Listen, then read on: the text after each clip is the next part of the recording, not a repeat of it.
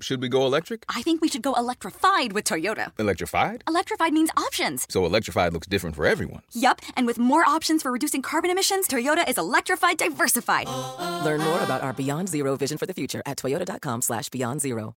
Audm presents Don't Call Me LGBTQ, written by Jonathan Rauch. Frank Kameny, the last century's greatest gay rights activist, filed the first ever Supreme Court petition challenging discrimination against homosexuals. He led some of the first gay rights demonstrations. He was the first openly gay congressional candidate. He spearheaded the challenge to the psychiatric establishment's categorization of homosexuality as a mental illness. He fought tirelessly against sodomy laws. He did a lot more than that. But there is one thing he never did at least to my own recollection and that of associates of his whom I consulted. He did not use the term LGBTQ or any of its variations. This is partly because he was a creature of his era, born in the 1920s and active in an age when the whole argot was different. But he lived until 2011, well into the age of LGBTQ. He had plenty of time to make peace with the term, but his friends say he abjured it. My recollection is LGBT or its derivatives were expressly disliked by Frank, one of them told me. He would use gay to cover the full range, or gay and lesbian.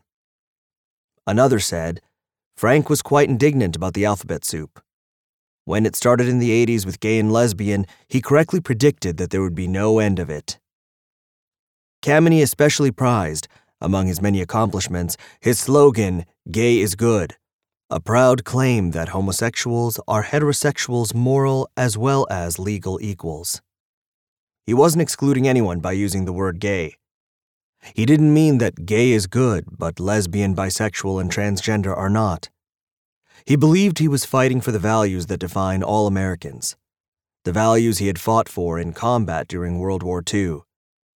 Gay rights to him meant American rights, human rights. A generation younger than Kameny, I came of age accustomed to the phrase gay and lesbian. Later, when LGBT arrived, it seemed cumbersome and artificial, but its inclusive aspirations struck me as honorable. So I learned to live with it. In the past couple of years, however, I have come to believe, at long last, that Kameny was right. The alphabet soup designation for sexual minorities has become a synecdoche for the excesses of identity politics excesses that have helped empower the likes of Donald Trump. It's time to retire the term and find a replacement. I propose a single letter Q. Like a lot of historical wrong turns, LGBTQ means well. As gay people fought the stereotype of brokenness, homosexual came to be seen as clinical and pathologizing. Gay, by contrast, had a long linguistic history and no pseudoscientific baggage. In Kameny's heyday and my youth, that seemed just fine. But the male and female homosexual populations differed in some ways, and so gay became gendered to complement lesbian. By the early 1990s, when some of us founded a group for homosexual journalists, we didn't think twice about calling it the National Lesbian and Gay Journalists Association. Meanwhile, as recognition grew that trans people faced discrimination and ignorance comparable to what homosexuals endured, the addition of T made gradual inroads.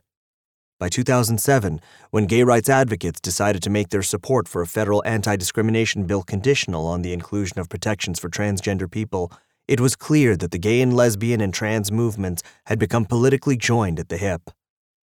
Including the T made undeniable sense.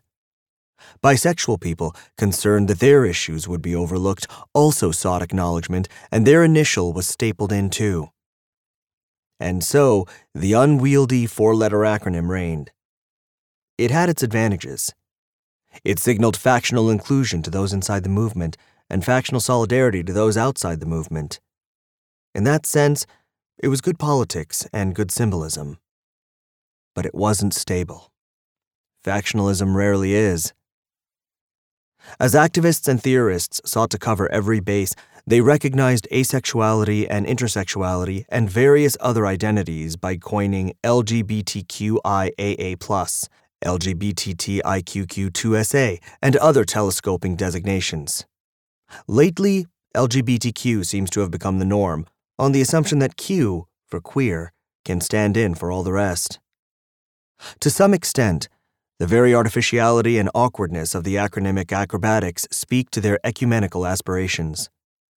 Unlike designations popularized by oppressors, Negro, Oriental, or based on national or ethnic particularism, Italian, Jew, WASP, LGBTQ is pointedly coalitional and inclusive, and we chose it ourselves. In that respect, its intended message is admirable. But it carries an unintended message as well an embrace of the identity politics and group separatism that have soured millions of Americans on progressivism and egalitarianism. Once activists started listing identities and groups, they realized that anyone not specifically included might feel specifically excluded. Their solution has been to keep expanding the list. But no matter how many letters are added, one group is still pointedly excluded the cisgender heterosexuals who make up the vast majority of the U.S. population. Not surprisingly, many members of that group resent civil rights claims that are presented as a succession of carve outs for minorities to the benefit of everyone except themselves. Imagine if the religious liberty movement instead styled itself the CJMHBSBA Plus Catholic Jewish Muslim Hindu Buddhist Sikh Baha'i Animist Plus movement the symbolism ceases to be about equality for all Americans and becomes instead about naming particularistic claimants. And the very act of asking ordinary Americans to drag themselves through a list of initials is redolent of special rights, not equal rights.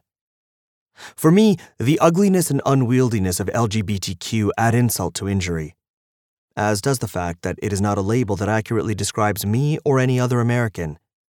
It describes a coalition, yes, but not any actual person. Even as it seeks to explicitly include groups, the concatenation of initials implicitly blots out individuals. In his 2017 book, The Once and Future Liberal After Identity Politics, Mark Lilla, a humanities professor at Columbia, makes a powerful case for returning to an earlier, more broadly inclusive vision of citizenship and civil rights. Identity liberalism banished the word we to the outer reaches of respectable political discourse, he writes. Lost was the vision of civil rights leaders like Kameny and Martin Luther King Jr., who always insisted that they were fighting for the equality and the benefit of all Americans. In Kameny's 1961 Supreme Court petition challenging the federal government's ban on the employment of homosexuals, he built his argument on the Declaration of Independence's promise that the pursuit of happiness is an unalienable right. He insisted that our government exists to protect and assist all of its citizens, and he rested his claim on the interest of the public at large and of the nation as a whole. By contrast, writes Lilla, in movement politics, the forces are all centrifugal, encouraging splits into smaller and smaller factions obsessed with single issues and practicing rituals of ideological one upmanship. It is hard to think of a clearer instance of that sort of balkanization than a string of initials like LGBTQ, much less an absurdity like LGBTQIAA. None of this would matter much if today were, say, 2015, when identity politics seemed like a low cost enterprise.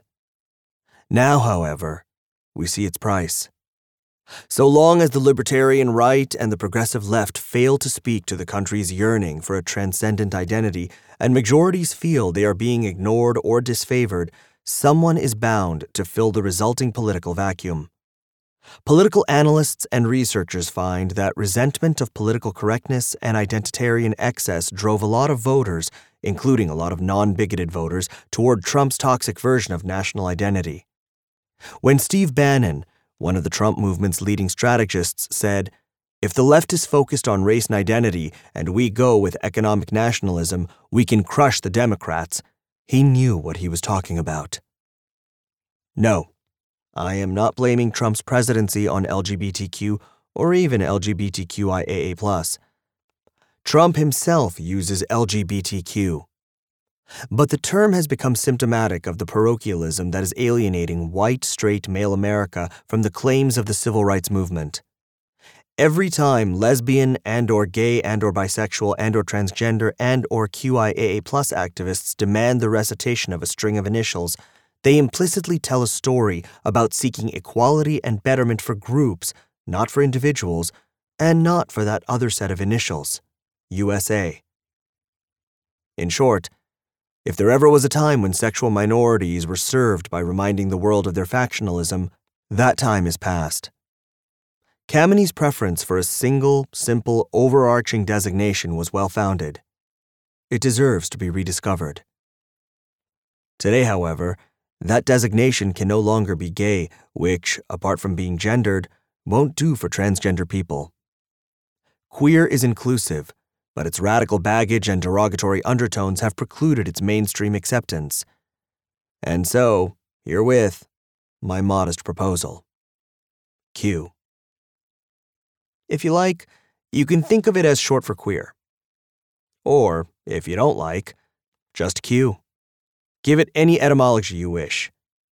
Regardless, the term would be understood to encompass sexual minorities of all stripes. When we speak of ourselves as individuals, we would use gay or lesbian or transgender or whatever applies. When we need a blanket term, we would simply call ourselves Q, as in the Q population and Q equality. Q is simple and inclusive and carries minimal baggage. When we speak of Q equality, we are saying that discrimination against sexual minorities, or for that matter, sexual majorities, is not the American way.